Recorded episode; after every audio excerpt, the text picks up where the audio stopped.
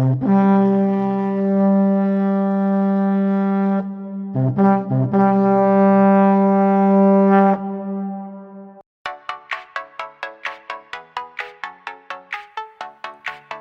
guys, welcome to this episode of the Weekly Dispatch covering the 19th through the 25th of August. And between Greenland, USA Basketball, the G7 Summit, and Andrew Luck ruining the fantasy season of many a sports fan, namely OJ Simpson, someone get him under federal custody and protection for the love of God. This week was fun. Weather is almost sweatshirt season, which means you can stock up on all the pumpkin spice lattes in a Cronus Fit sweatshirt, which I'm sure works as a PT uniform because it's not like your battalion commander or sergeant major are going to see you when you're clanging and banging weights in the gym and they're out doing another four mile run or push-ups or going to a staff meeting at 6.30 Anyway, our podcast is sponsored by Paragon Recovery. Use the code CRONUS15 to get great deals on their products. Paragon Recovery keeps you in the fight through activating your recovery and sleep cycles. And check them out and contact them for even more savings if you're a member of the military community or one of the many law enforcement agencies. Today's podcast will focus internationally on the Amazon. That's only because my Instagram feed won't stop talking about it and recommends I do something.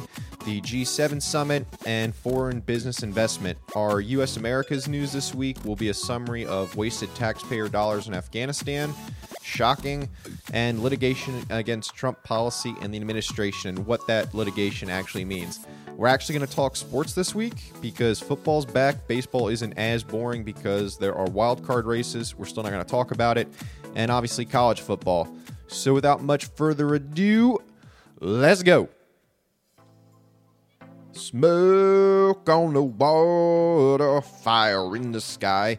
Don't play that song if you're in Brazil right now. Uh, massive wildfires raging across the Amazon rainforest. The rainforest, which is uniquely Brazilian, is home to millions of individuals and thousands and millions of species of plants, flora, and fauna, etc., which are all living in a delicate balance with nature. Uh, the military in Brazil uses the jungle both as a tool for training but also as a tool for maintenance of the jungle because the country is so reliant on it for economic advancement and then also through conservation efforts to maintain that future.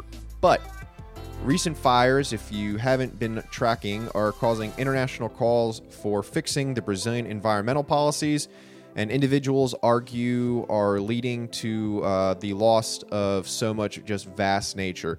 And a lot of this comes down to the Brazilian president, Jair Bolsonaro. I don't know how to say his first name, who has been criticized as a nationalistic leader.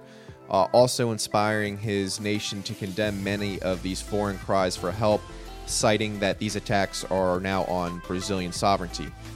But back to the rainforest, uh, two thirds of the rainforest actually fall within Brazil, and international agencies claim that that actually belongs more broadly to the world because it's key to curbing the effects of greenhouse gases. And, and to highlight one of them is carbon dioxide, which during photosynthesis, uh, photo, photo, photosynthesis is fuel, along with sunlight, and water, and then that's used to create oxygen. Throwing up the hashtags right now, biology class.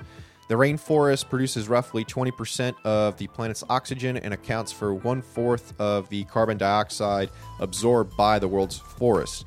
And members of the G7, which is something we're going to cover next, are making it a priority for the summit this past weekend uh, to make sure that we can curb the effects of such devastating wildfires. But if you want to know what you can do at home, help posted on Facebook or Instagram about the burning and how we should do something. Change your profile picture to a picture of you in the rainforest if you went there for a spring semester, Chad or Brad. But if you didn't go on a semester abroad there uh, and you can't throw up a picture of, like, I don't know, Notre Dame after it burned down for your solidarity with that crime, um, then I guess you can't do anything, right? All right. Well, the rainforest is critical to the planet, to say the least. Being right now, thousands of firefighters are battling the dangerous conditions. The smoke's getting so bad that it's limiting flights around the Amazon, and it's increasing all the respiratory problems within the states of Brazil, making it hard to get the medicine there, making it hard to get the firefighters there. So it's kind of getting out of control. Not sure how this is going to go because Brazil at this point says that this is a Brazilian problem. International nations are trying to come together to help them out. I don't think they have a Smokey the Bear, maybe like a Gustavo the Anaconda, but they probably didn't talk uh, about the threats of deforestation lending to such rapid growth in wildfires as the temperature has also increased over the years. But we'll know more next week when we can properly account for all of the Instagram posts going to dropping water all over that rainforest. All right, we talked about it. The G7 summit kicked off this Saturday in Biarritz, France.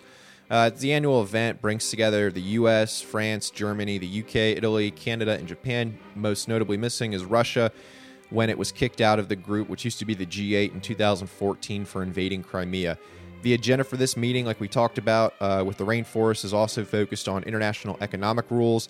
Some of them we highlighted a couple weeks ago, but specific to data privacy, international digital trade, international currencies, and taxation. Last year, if you remember, Trump left the summit early without signing that final joint statement. This year's going to be probably no different, especially with all the strained relationships and the tensions that have resulted as a result of those trade disputes leading up to this event. Some examples of issues that countries are going to argue over include uh, Canadian taxes on U.S. tech companies like Amazon, taxes on the French wine from the U.S., but if you've watched Bottle Shock, you should only drink California wine because Lord and Savior Chris Pine demands it. Captain Kirk. But also, uh, Iran regulations are still putting smaller nations within Europe and abroad at odds with larger European and Asian markets. This last year, if you remember, Trump called NATO unfair to the U.S. taxpayer and said European nations needed to pay more of their GDP into the development of a military. And so President Merkel, from Chancellor Merkel, German Merkel, she's German, will be pressed to respond this weekend because of the strengthening of the German economy, used now as a catalyst for our administration to say, hey, you need to develop increased funding for the European representation of NATO. But the big news will be more focused around, I think, British Prime Minister Boris Johnson, who promised by October 31st that the UK was going to leave the EU with Brexit. And that's with or without a backstop for Ireland which consists of two countries one that's going to belong to the UK and one that's a member of the European Union. Uh, if you don't know anything more about Ireland, you probably just know it as uh, the country from whence Braveheart's, Braveheart's sidekick came from uh, in that great movie. Also, whiskey and some funny asks, accents. Uh, the U.S. and Japan is going to try to finalize a trade deal uh, right now this weekend. Um, the fallout for this, though, is going to be significantly louder following this weekend, uh, just because the U.S. economy isn't headed towards a necessarily safe or healthy set of waters, and the relationship that's been developed between President Trump and other international leaders is going to be scrutinized for future trade deficits that we'll have with those countries, how those will affect the market. And then this comes after claims by President Trump where he says he wished he could have raised Chinese tariffs even higher than was originally quoted and then trying to force U.S. companies to cut ties with China. With all that said, the big focus, if you can remember anything, is just going to be focused on the economy, focused on the economy, maybe some rainforest sprinkled in there. All right, our final international topic relates to economy again as well. Uh, foreign businesses are really hesitant to invest in the U.S. right now because they can't confirm whether that foreign owned employers are going to be welcomed to the United States how immigration or visa processes is going to affect business development. The recent shift is coming as that America First rhetoric is going to stress citizenship of a company's owners rather than location of its workforce. Because if the company is owned by Americans, this is going to be something that the president and the administration wants to push for getting primacy in different markets and uh, a more favorable tax structure. And this is kind of connected to our discussion with the Federal Reserve, who, if you remember, began adjusting some of the interest rates uh, recently. And that was in an expectation management uh, position to change the U.S. market before drops in force, foreign investment as a result of Brexit and other European issues. But with trade policy being so uncertain, uh, the chairman, uh, Powell, is really saying, hey, this is a signal of a slowing economy when we have foreign investment declining. President Trump celebrated uh, earlier this month about massive amounts of money entering the market from abroad, but what he failed to do was clarify how a lot of those funds were entering the bond market. Last week we had the inverted yield curve, and many of the funds that the foreign market uh, money is going into is investing in assets which are more liquid, meaning they can be quickly dropped if those uh, investing that money desire to or needed fast cash. We'll see exactly how some of this might change if our trade deal with Japan is finalized, if there are any more retaliatory tariffs in place. Next week, for an economic segment, we're going to talk about what an autarky is from a perspective of international trade and how tax incentives are usually placed on the consumers like us for products rather than really the bottom dollar of a GDP. But more to follow for sure. Okay, so the first topic for US news is, is kind of international, but I'm going to categorize it, yeah. Categorizing it as US news because it's US taxpayer dollars. We're here in America now, and, and that's what we're going to focus on. But a recent audit of an Afghan payroll system, backrolled and bankrolled was the word I was looking for there. I'm going to keep going. Uh, bankrolled by U.S. taxpayers was recently targeted by a watchdog group who claimed that its failure is just another example of economic oversight issues that we have had with our spending habits in Afghanistan. The system, specifically uh, the payroll system, which is is failing and flawed because it can't connect to other Afghan government computer systems. It's still relying heavily on the manual data entry process, which it was supposed to eliminate. And it also didn't implement a biometric tracking system, is one which the US tried to create and uh, influence through Netlink, which is a Kabul based tech company from 2016. What the project was supposed to do was prevent fraud by tracking funds for the police and military.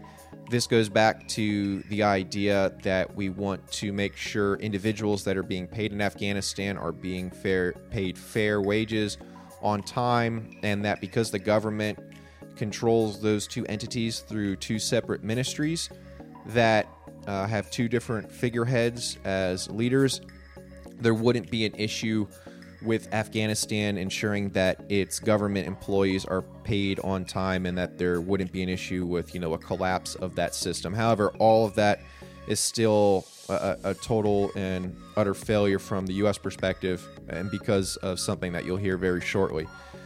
The original plan for that system was drafted to counter the Afghan issue of paying those ghost, ghost soldiers. And uh, for the cost, if you're sitting down in the car, great pull over. $38 million.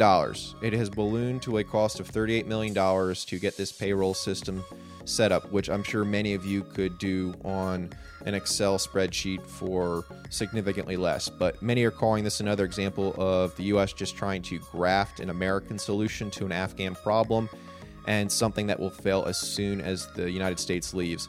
Which, if you're a member of the Army Engineers or you've been stationed at many of the FOBs around Afghanistan, yeah, you can definitely feel that pain. I mean, how many FOBs and COPs and infrastructure projects were completed by U.S. soldiers and engineers only to be handed over and go to complete trash? And if you want an example, you can see FOB Azizullah and Maiwand or FOB Pasab, two places that in just a two year span, I, I personally saw go from, you know, a nice premier installation that could control and affect some government within an area of the country to just looking like, you know, slummy.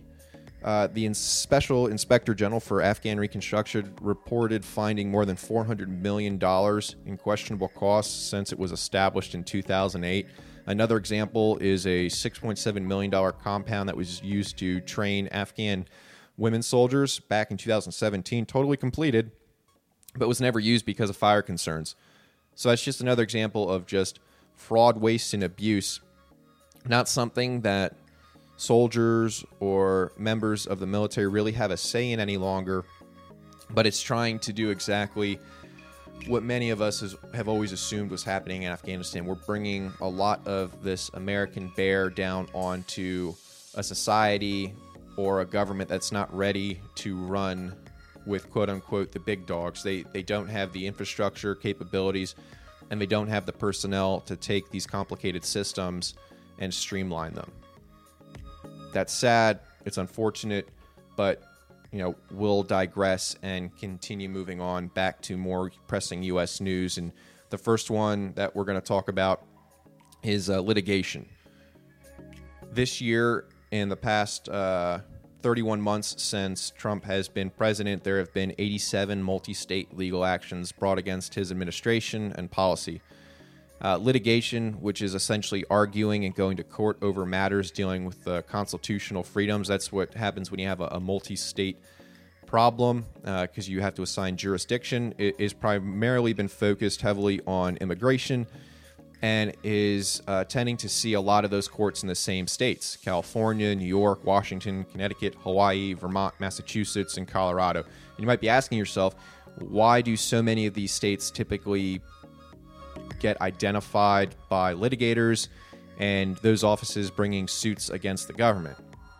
Well, for one, uh, the district court systems for each state at a federal level, we're talking here, follow precedents from their district appellate courts and then the Supreme Court, which is the highest court in the land.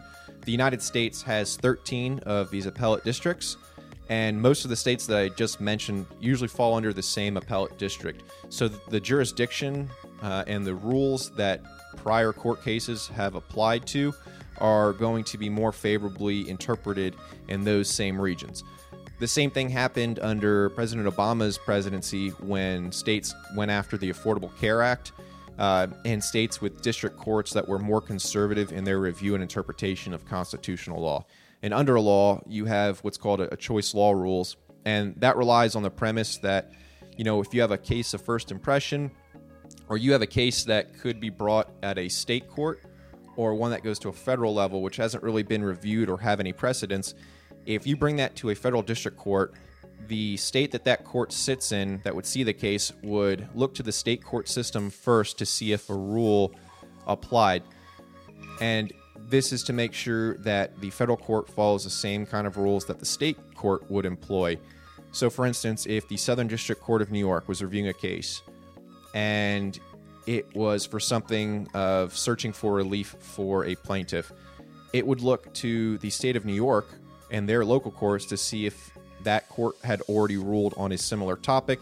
And the whole idea beyond this is to make sure that individuals can't shop around for more favorable decisions. But if you have states in general that lean a certain political direction that are in close proximity to one another, you can bring these suits up more quickly to a district court setting at a federal level to ensure that you get uh, a more favorable ruling. And a lot of the Democrats have uh, been successful at this right now in their initial litigation against the Trump presidency and administration in those courts. Uh, a little bit of background President Obama, at the end of his presidency, had 78 multi state suits against him, and President Bush had 76. Most recently and dramatically, the litigation was successful for Democrats who were able to get the Supreme Court to halt the addition of the citizenship question to that 2020 census. You will see way more of this coming as the immigration policies begin to change, especially when it comes to refugee relief and this third party state that the United States is essentially making with countries like Panama and Mexico, Nicaragua, to prevent uh, passage directly into the United States in that immigration process and creating um, some obstacles to individuals coming from uh, lesser economically developed regions before entering the United States labor markets. All right, really quickly, sports. They're back. USA basketball just lost to Australia. You know, that country made famous by Chris Hemsworth, Hugh Jack Can't Deadlift Man, Vegemite, Thunder Down Under, the British penal colonies, rugby, swimming, great white sharks, Tia Clair Toomey and Kara Saunders, the Sydney Opera House, you name it, it's Australian. That country just beat the United States at basketball. Let that sink in. All right, let that sink in. Yeah, we lost to them in basketball. I mean, that's like that that whole island is one box of tea away from being Britain, and we just lost to them at a sport that we created. Well, anyway, on to more bad news. If you drafted him, Andrew Luck retires at the age of 29 from the NFL. The four time Pro Bowler and Indianapolis Colt announced that he was getting out, and then he was ceremoniously booed off of the field when news hit the Twitter sphere.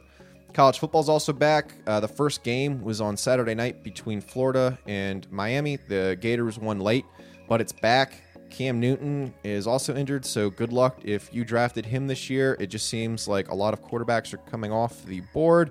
And Dwight Howard recently signed with LeBron and the Lakers. So the Western Conference is going to be the conference again to watch this year, especially with Kevin Durant leaving the Warriors and going to the Nets, but being injured for the rest of the season. But that's the end of the podcast. Upcoming news and events to watch for. John Wick 3 is out on digital. I haven't watched it. I will. It's a must because Keanu is God. Rise of the Skywalker was announced for release date of the 20th December. Uh, I also start law school this week, and that's why I bring up Keanu because it's his role in Point Break as to why I decided to become a lawyer. You know, all conference, quarterback, Ohio State, Johnny Utah. Not doing this to become a JAG. Nope. Uh-uh. Nope, nope, nope, nope, nope. And for those of you that are actually interested out there in transitioning to school, hit us up, ask us questions about the process. We can direct you guys to individuals to help with writing your application essays, where to apply, those costs. And if you're really looking to and you've gotten out and you want help with transition, check out our Cronus Scholars section uh, for our nonprofit for help with those transition costs. Uh, if you have time and are listening to other podcasts, check out the Midnight Myth on the podcast apps. I started listening to this because I played Warhammer 40k, obviously, growing up, and spent my last Friday night watching Lord of the Rings. So I'm a nerd, but they just had a great podcast on the Lord of the Rings. They covered Macbeth, they cover Harry Potter.